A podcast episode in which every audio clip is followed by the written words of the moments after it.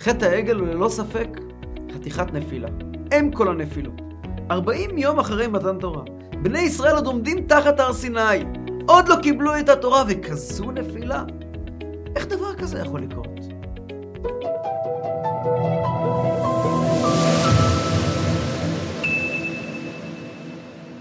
בפרשת השבוע אנחנו קוראים על הנפילה הגדולה של חטא העגל. בני ישראל עומדים תחת הר סיני, והפרשה מתחילה במילים ויתן אל משה ככלותו לדבר איתו בהר סיני שני לוחות העדות, לוחות אבן, כתובים באצבע אלוהים. וכאן התורה מתחילה לספר את וירא העם כי בושש משה לרדת מן ההר וכולי וכולי, איך שהדברים התגלגלו. בפסוקים קצרים התורה מספרת לנו את האסון הנורא של חטא העגל. מיד אחרי שהתורה מספרת לנו על האסון של חטא העגל, הקדוש ברוך הוא אומר למשה רבינו בהר סיני, לך רד, כי שיחת עמך אשר הוצאת מארץ מצרים. עשו להם עגל מסכה, סרו מהר מן הדרך, ויכל משה את פני השם אלוקיו, ואחר כך שוב חוזרת התורה לתאר איך היו נראים אותם לוחות מיוחדים שמשה רבינו עתיד להוריד מהר סיני. ויפן וירד משה מן ההר, ושני לוחות העדות בידו, כתובים משני אבריהם, מזה ומזה הם כתובים.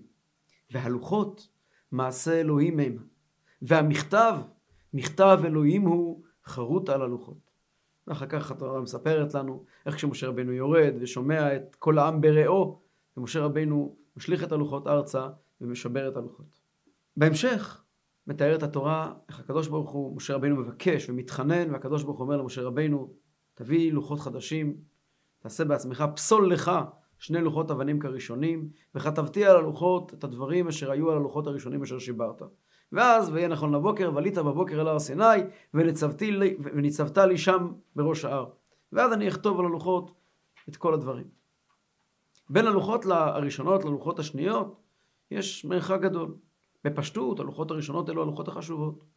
כך נאמר בגמרא, אמר רבי אלעזר, מאי דכתיב חרוט על הלוחות? אלמלא לא נשתברו לוחות הראשונות, לא נשתכחה תורה מישראל.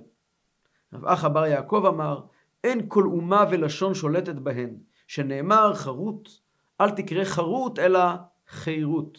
כלומר, הלוחות הראשונות נתנו לעם ישראל מצב ומציאות של אין שכחה. אין שכחה פירושו, כמו הלוחות עצמם שמזה ומזה הם כתובים, שכחה נובעת כאשר יש לנו דברים חשובים יותר ודברים חשובים פחות. אנחנו דברים שהולכים לנו מאחורי הראש, עוברים לנו, יש דברים שאנחנו יודעים אותם עכשיו, הם חשובים לנו כעת, הם מסיימים להתעסק איתם, הולכים לחלקים האחוריים של הראש, ולאט לאט משתכחים מאיתנו. הלוחות שהיו מזה ומזה הם כתובים, לוחות הראשונות. אדם היה לומד את התורה כפי שהיא ניתנה בלוחות הראשונות, אילו זכינו. אז קריאת התורה הייתה הופכת אותנו למציאות אחרת לגמרי, לא יכולנו לשכוח את התורה, לא יכולנו להיפרד מהתורה, במילא לא יכולנו לחטוא. כך אומר רבי אלעזר. ורב אחא בר יעקב אומר את הצד השני של אותה מטבע. אם היה לנו את הלוחות הראשונות, הייתה לנו חירות אמיתית. אין אף אומה ולשון שולטת בהם. לאף גוי לא הייתה שליטה עלינו, לאף אומה ולאף לשון, ולכל העולם הזה ולכל הגלות לא יכולה הייתה להיות שליטה עלינו בני ישראל, כי היינו מחוברים עם התורה, מחוברים עם הקדוש ברוך הוא, היינו אחד עם הקדוש ברוך הוא. ומי יכול לשלוט על יהודי בכזה מצב? זה העומק של מה שנאמר בחז"ל, שאין לנו פורענות שאין בה מפורענות, מפורענות העגל. כל הזמן אנחנו משלמים על פורענות העגל, בכל דור ודור, בכל שנה ושנה, כל הזמן אנחנו משלמים, כל מכה שעם ישראל סופגים, יש בה מפורענות העגל, כי אלמלא חטא העגל, לא יכולנו בכלל לחטוא. אלמלא החטא ההוא, החטא הנורא של חטא העגל, היינו עדיין מחוברים, אנחנו והתורה והקדוש ברוך הוא בצורה מלאה, פנים בפנים דיבר השם עמכם מתוך ההר, כמו שאמרו עם חז"ל, שישראל שעמדו על הר סיני, פסקה זו המתה, מותה זו המה, שהנחש הטיל בחווה, בחטא עץ הדעת, פסקה זו המתם. בני ישראל חזרו למצב שלפני חטא עץ הדעת, קודש מוחלט, אלוקות מוחלטת, אין מציאות ולא יכולה להיות מציאות של הפך הקדושה. כל זה צד אחד. אבל יש גם צד שני. הגמרא במקום אחר אומרת, אמר רב עדה ברבי חנינא, אלמלא חטאו ישראל, לא ניתן להם אלא חמישה חומשי תורה וספר יהושע בלבד. שרקה של ארץ ישראל הוא. בספר יהושע יש הרבה מידע חשוב על ארץ ישראל. אבל אלמלא הם לא חטאו, לא היינו מקבלים את כל 24 כתבי הקודש, היה לנו רק שישה מתוכם. מה איתה אמר? כי ברוב חוכמה, רוב כעס. החוכמה הרבה של התורה מגיעה מרוב הכעס על עם ישראל. מה? בגלל חטא העגל זכינו לספר תהילים, לספר שיר השירים. מילא מדברים כעת על הנבואות של ירמיהו וישעיהו, והנבואות שעוסקים, ויחזקאל, שעוסקות במצב הלא טוב של בני ישראל. אני מבין למה לא היה צורך בהם אלמלא יחטאו ישראל. אבל שיר השירים כל כל כולו קודש. איך אפשר? בלי ספר תהילים, בלי ספר... איך אפשר כל זה? זה זכינו בגלל חטא העגל? חוטא נשכר? במדרש אנחנו מוצאים הרבה יותר מזה. המדרש מדבר על הפסוק ויפן וירד משה. הוא פנה ממשהו, ממה הוא פנה? אומר המדרש, מדרש קסום, שבעצם כורך את משה עם עם ישראל והתורה בצורה מאוד מעניינת, ושם על הדרך נאמרים דברים מפתיעים. אבל כך אומר המדרש. בפרשת עקב נאמר שמשה רבינו מוכיח את עם ישראל ואומר להם וארא והנה חטאתם להשם אלוקיכם. ראה שאין לישראל עמידה וחיבר נפשו עמהם ושיבר את הלוחות. ואמר לקדוש ברוך הוא הם חטאו ואני חטאתי ששיברתי הלוחות. אם אוכל אתה להם, אף לי מחול. שנאמר, ואתה אם תישא חטאתם, כן לחטאתי מחול. ואם אין אתה מוכל להם, אל תמחל לי. אלא מכני נא מספרך אשר כתבת. כלומר, אנחנו יודעים בפשטות שקוראים את הפסוק, שמשה רבינו אומר לקדוש ברוך הוא, תמחה אותי מספרך אשר כתבת אם אתה לא מוכל להם. המדרש מסביר, זה לא סתם איום. משה רבינו מגיע ואומר, הם חטאו, גם אני חטאתי. אני שברתי את הלוחות. אני כורך את שני החטאים האלה יחד. אם אתה מוכן לסלוח לי, ולקבל אותי למרות ששברתי את הלוחות, תסלח גם להם. אם אתה לא מוכן לסלוח להם, אל תסלח גם לי. אמר רבי יחא, לא זז משם עד שפינה חטאיה שלהם, שנאמר, ויפן וירד משה. הוא פינה את החטא שלהם, הוא העביר אותו. כיוון שפינה חטאיה שלהם, אמר משה, הרי היה לי ישראל מי שיבקש עליהם. אני, מי יבקש עליי? התחיל מצטער על שיבור הלוחות. ואמר לו הקדוש ברוך הוא, אל תצטער בלוחות הראשונות. שלא היו אלא עשרת הדיברות בלבד. ובלוחות השניים אני נותן לך שיהיה בהם הלכות, מדרש ואגדות. המדרש אומר, בלוחות הראשונות היו עשרת הדברים בלבד, ובלוחות אחרונות מתווסף הלכות, כל ההלכה למשה מסיני, מדרש, כל היכולת לדרוש את הפסוקים. לא רק מדרש מלשון אגדה, מדרש מלשון דרשות פסוקים, כן, אה, תורה שבעל פה, כל מה שחכמים ישבו כל הדורות ודרשו את התורה שבעל פה, ואגדות.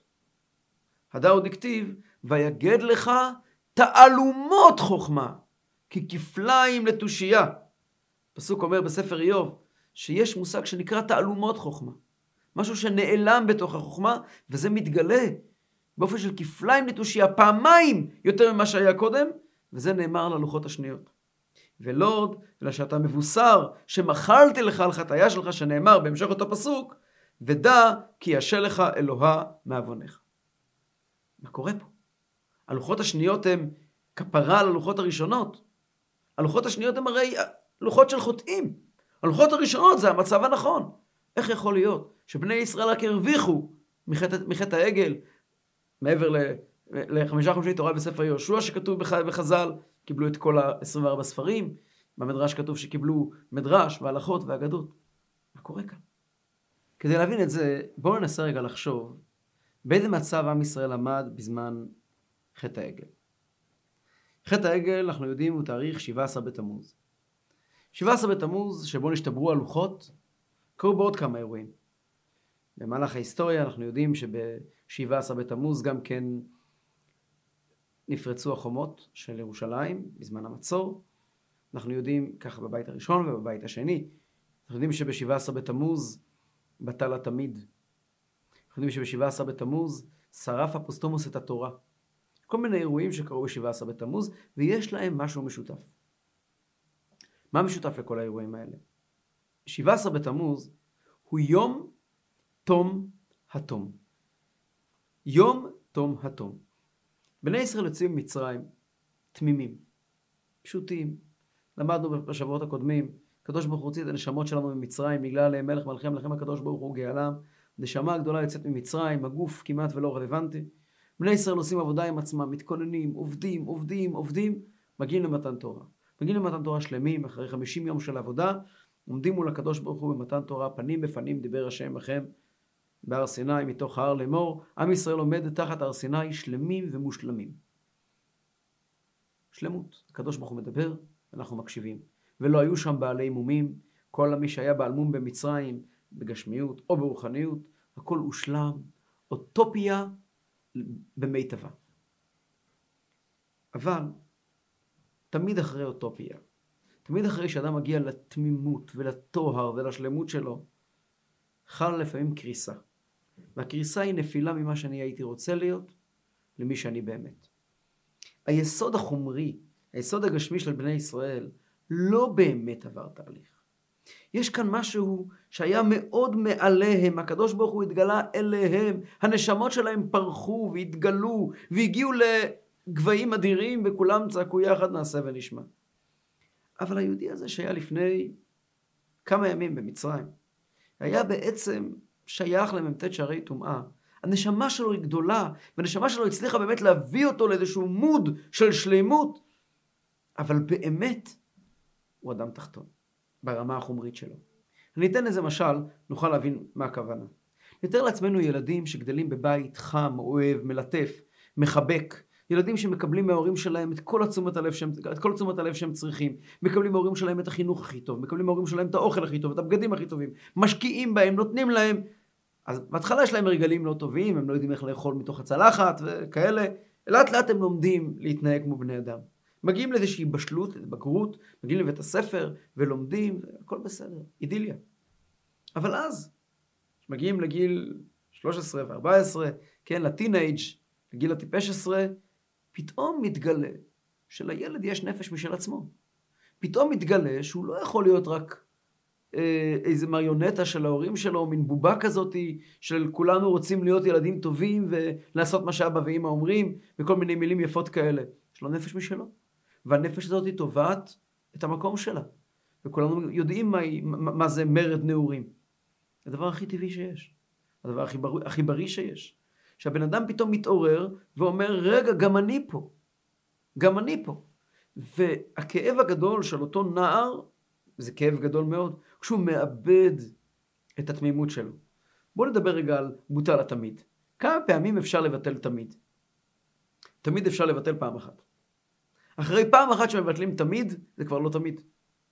כשמדברים על בוטל התמיד, תמיד אני מדמיין, אני רואה לנגד עיניי כל מיני נערים ונערות שהכרתי, שסיפרו לי על הפעם הראשונה שהם חיללו שבת, שם ישמעו.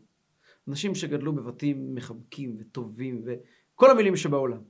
ובשלב מסוים בחיים שלהם, מכל מיני סיבות, אני לא שופט כעת אף אחד, החליטו שהם רוצים לבחור לעצמם דרך אחרת.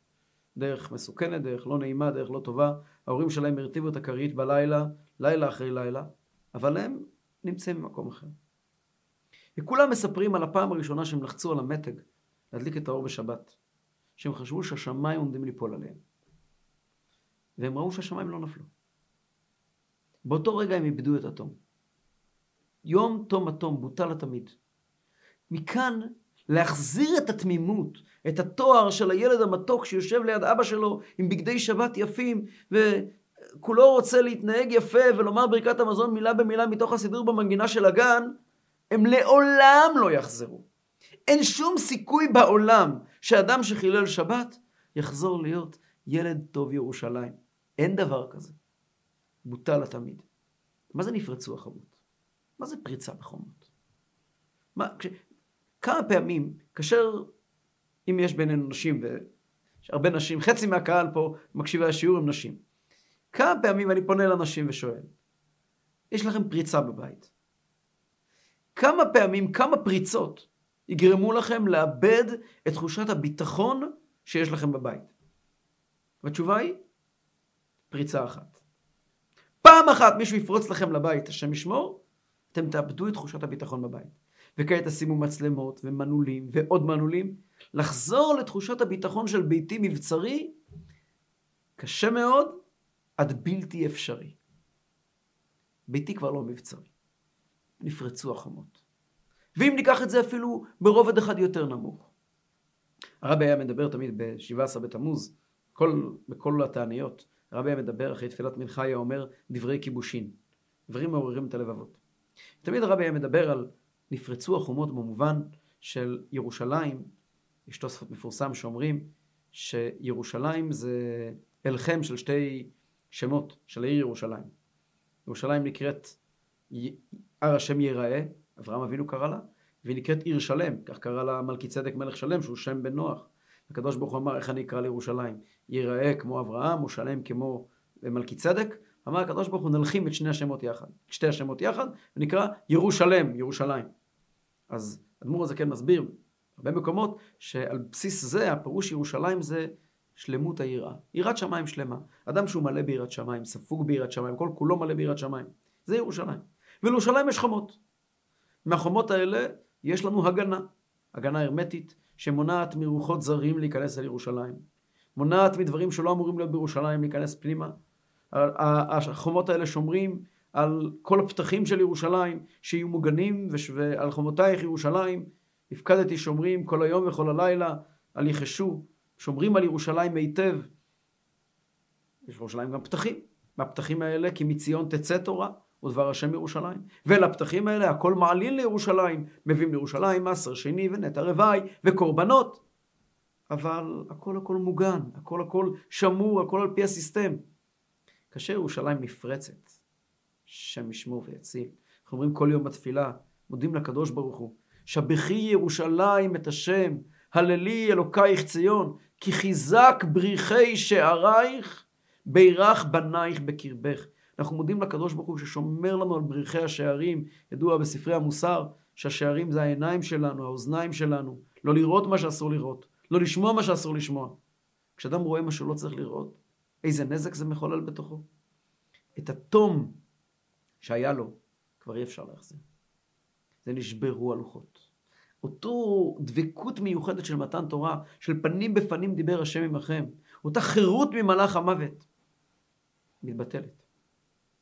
זה הכאב הגדול של 17 בתמוז. אבל האמת היא, ש-17 בתמוז הוא גם יום של בשורה. ולמה הוא יום של בשורה? נחזור חזרה לצעיר המתבגר, שעוזב את הבית בעצבים אחרי שהוא הדליק את האור בשבת. הצעיר הזה ילך החוצה. ויישן ברחוב. וידרדר למאורות של פשע וסמים והשם ישמור. ושמה ברחוב הוא יחטוף. לא מההורים שלו, יחטוף מהרחוב. הוא ישתפשף. הוא ילמד את החיים מהצד הפחות נעים שלהם. ולאט לאט הוא יתבגר. וכשהוא יתבגר, תמים הוא לא יחזור להיות. אבל הוא יחזור להיות, יחזור הביתה. כשהוא יחזור הביתה הוא יחזור אדם מפוכח, אדם שלם, לא מבחינת הגנה חיצונית, אלא כמו שכתוב על ירושלים לעתיד לבוא, פרזות תשב ירושלים. ירושלים שלא צריכה חומות. אדם ש... זה הכל משל, אותו בן טיפש עשרה במצב הקיצוני ביותר שהולך לרחוב, וגם במצב הנורמלי שהוא לא הולך לשום רחוב, הוא הולך לישיבה, הוא הולך לכל מקום אחר, ומתמודד עם החיים בעצמו, בלי היד המחבקת והמלטפת של אבא ואימא שהולכים איתו ומלווים אותו ביום הראשון לבית הספר וממתינים מעבר לחלון לראות שהכל בסדר איתו. שהוא עומד על הרגליים שלו ופתאום הוא לומד לומר מילה לחבר ואיך להתנהג עם חברים ואיך ולחטוף בחזרה ריקושטים, כמה שזה כואב, זה מה שהופך אותו להיות בן אדם. זה מה שבסופו של דבר גורם לו לעמוד לאט לאט על הרגליים שלו ו- ולהיות מענץ', להיות בן אדם. ובאמת באמת לחלחל ולשקף את החינוך שהוא קיבל אצל ההורים שלו. לא פעם יוצא לי לשמוע מהורים לילדים שזה עתה נישאו. וההורים, או כבר נשואים כמה שנים גם כן, וההורים לא פעם כועסים ו- ולא מסוגלים להבין למה הילדים שלהם לא מוכנים ללמוד מהניסיון שההורים צברו. קיבלתם כסף לחתונה, למה אתם משקיעים אותו בשטויות? למה אתם עושים את זה ואת זה? בואו תשקיעו אותו בדברים אמיתיים. בואו תלמדו מהניסיון שלנו. לא ככה מנהלים חשבון בנק, לא ככה מנהלים כלכלת משפחה. וילדים מתעצבנים, ההורים מתערבים לנו בחיים. מה הם אומרים לנו מה לעשות? אנחנו אמרנו להורים שלנו מה לעשות, למה הם אומרים לנו מה לעשות? והאמת היא שניסיון אי אפשר ללמד. ניסיון צריכים לחוות. ילד שחווה הורות בריאה אצל ההורים שלו, ילד שחווה כלכלה בריאה אצל ההורים שלו, הוא יעשה שטויות, הוא ייפול, הוא יחטוף מכה פה, יחטוף מכה שם, אבל ככל שהזמן יעבור, הוא, הוא ישקף בעצמו, מתוך בחירה ומתוך תהליך פנימי אמיתי, את כל מה שהוא קיבל מההורים שלו, ועוד הרבה יותר מזה. מתן תורה, החודש השלישי, חודש סיוון, משקף את מתן תורה. את הקדוש ברוך הוא שנותן לנו את התורה. ב-17 בתמוז, בחודש הרביעי, חודש הרביעי משקף את מקבלי התורה. כאשר הפוקוס יורד מנותן התורה אל מקבלי התורה, אין הרי מרחק גדול יותר מנותן התורה למקבלי התורה. כשהפוקוס מתמקד עליהם, ולרגע עוזב את נותן התורה, בני ישראל מתנהגים כמו ילד שמתנהג, כמו שילד מתנהג בכיתה אחרי שהמורה יוצא.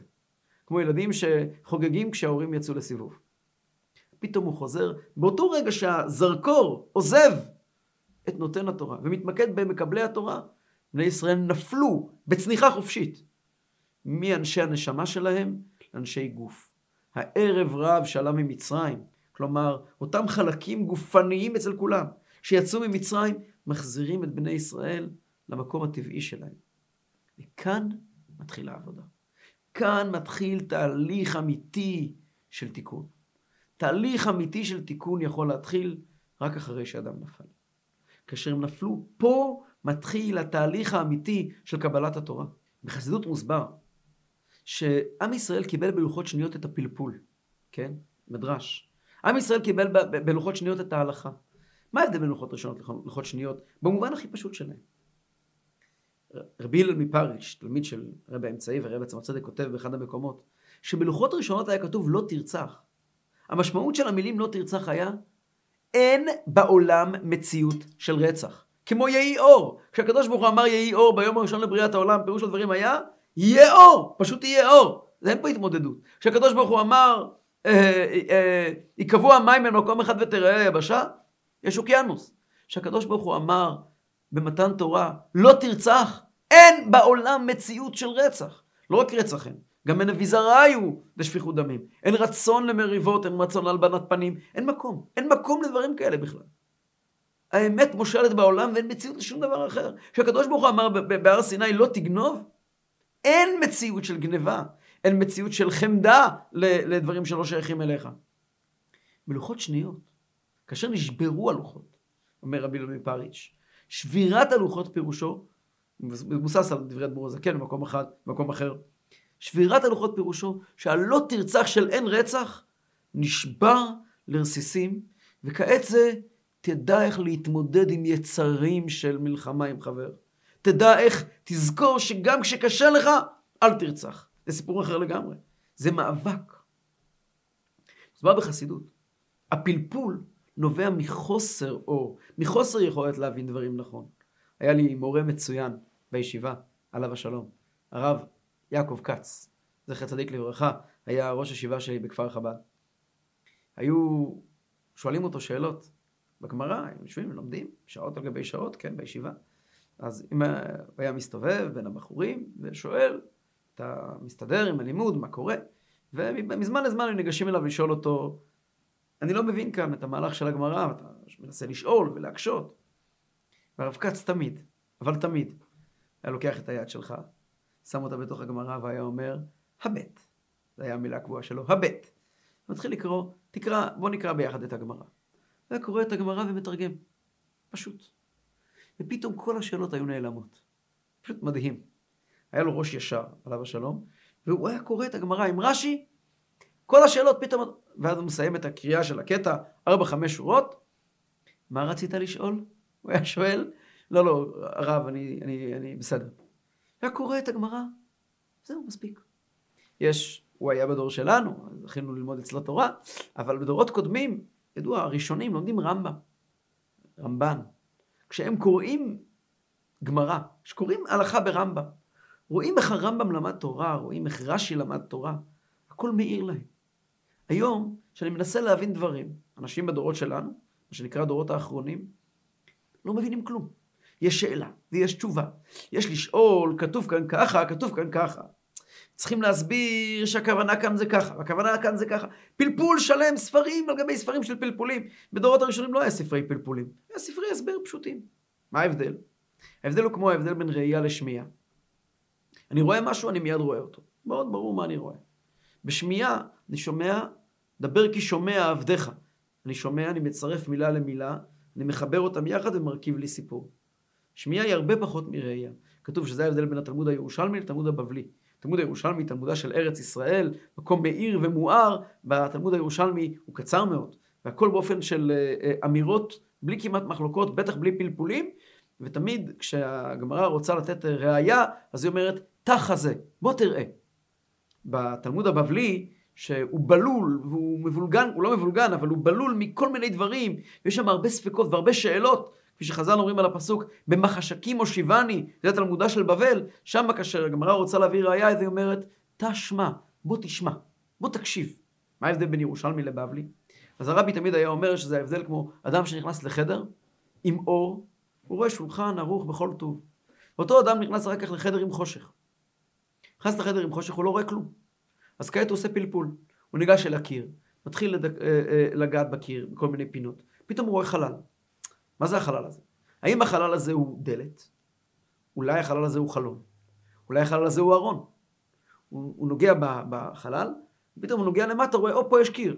אז דלת זה לא יכול להיות. למה זה לא יכול להיות דלת? כי אם זה היה דלת, אם זה היה פתח לצאת או להיכנס, אז היה פתוח עד למטה. מוכרחים לומר שזה חלון ולא דלת. אז אם זה חלון, אז, אז זה חלון, רגע, בוא נבדוק. הוא הכניס את היד בפנים, הוא רואה שבפנים יש קיר. אז רגע, אז אם זה חלון, אז למה זה יש קיר בפנים? מוכרחים לומר שחלון זה לא. אז מה זה חייב להיות? זה חייב להיות ארון. אבל איזה סוג ארון זה חייב להיות? פלפול, פלפול שלם. אם היה אור, לא היה צריך בפלפולים כאלה. ואתה מדליק את האור, הכל פשוט, הכל ברור, הכל בהיר.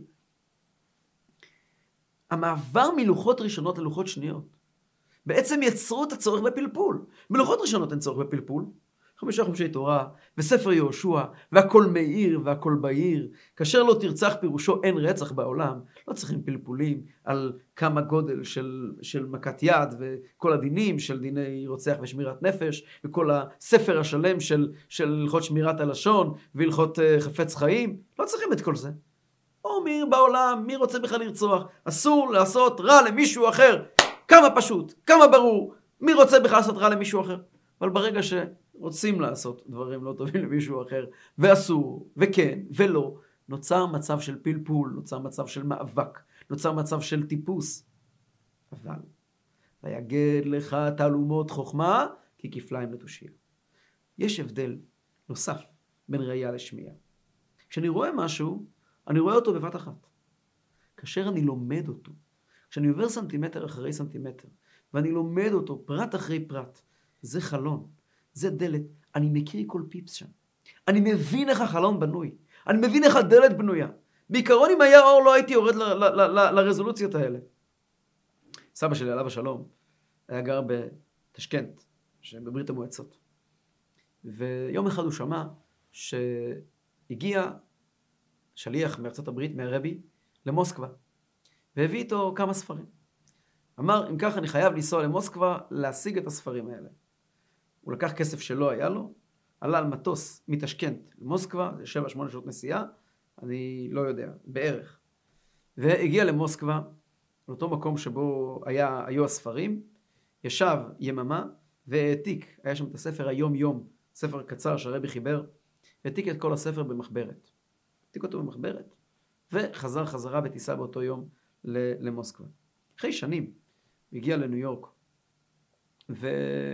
שם הוא התאכסן אצל חבר שלו, הרב חיטריק, עליו השלום. וישבו לאכול ארוחת צהריים, כמה חברים. סיימו לאכול.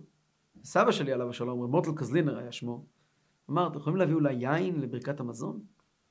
אז אמרו לו, ממתי עושים כאילו, זימון על יין כשנמצאים רק שלושה אנשים או ארבעה אנשים?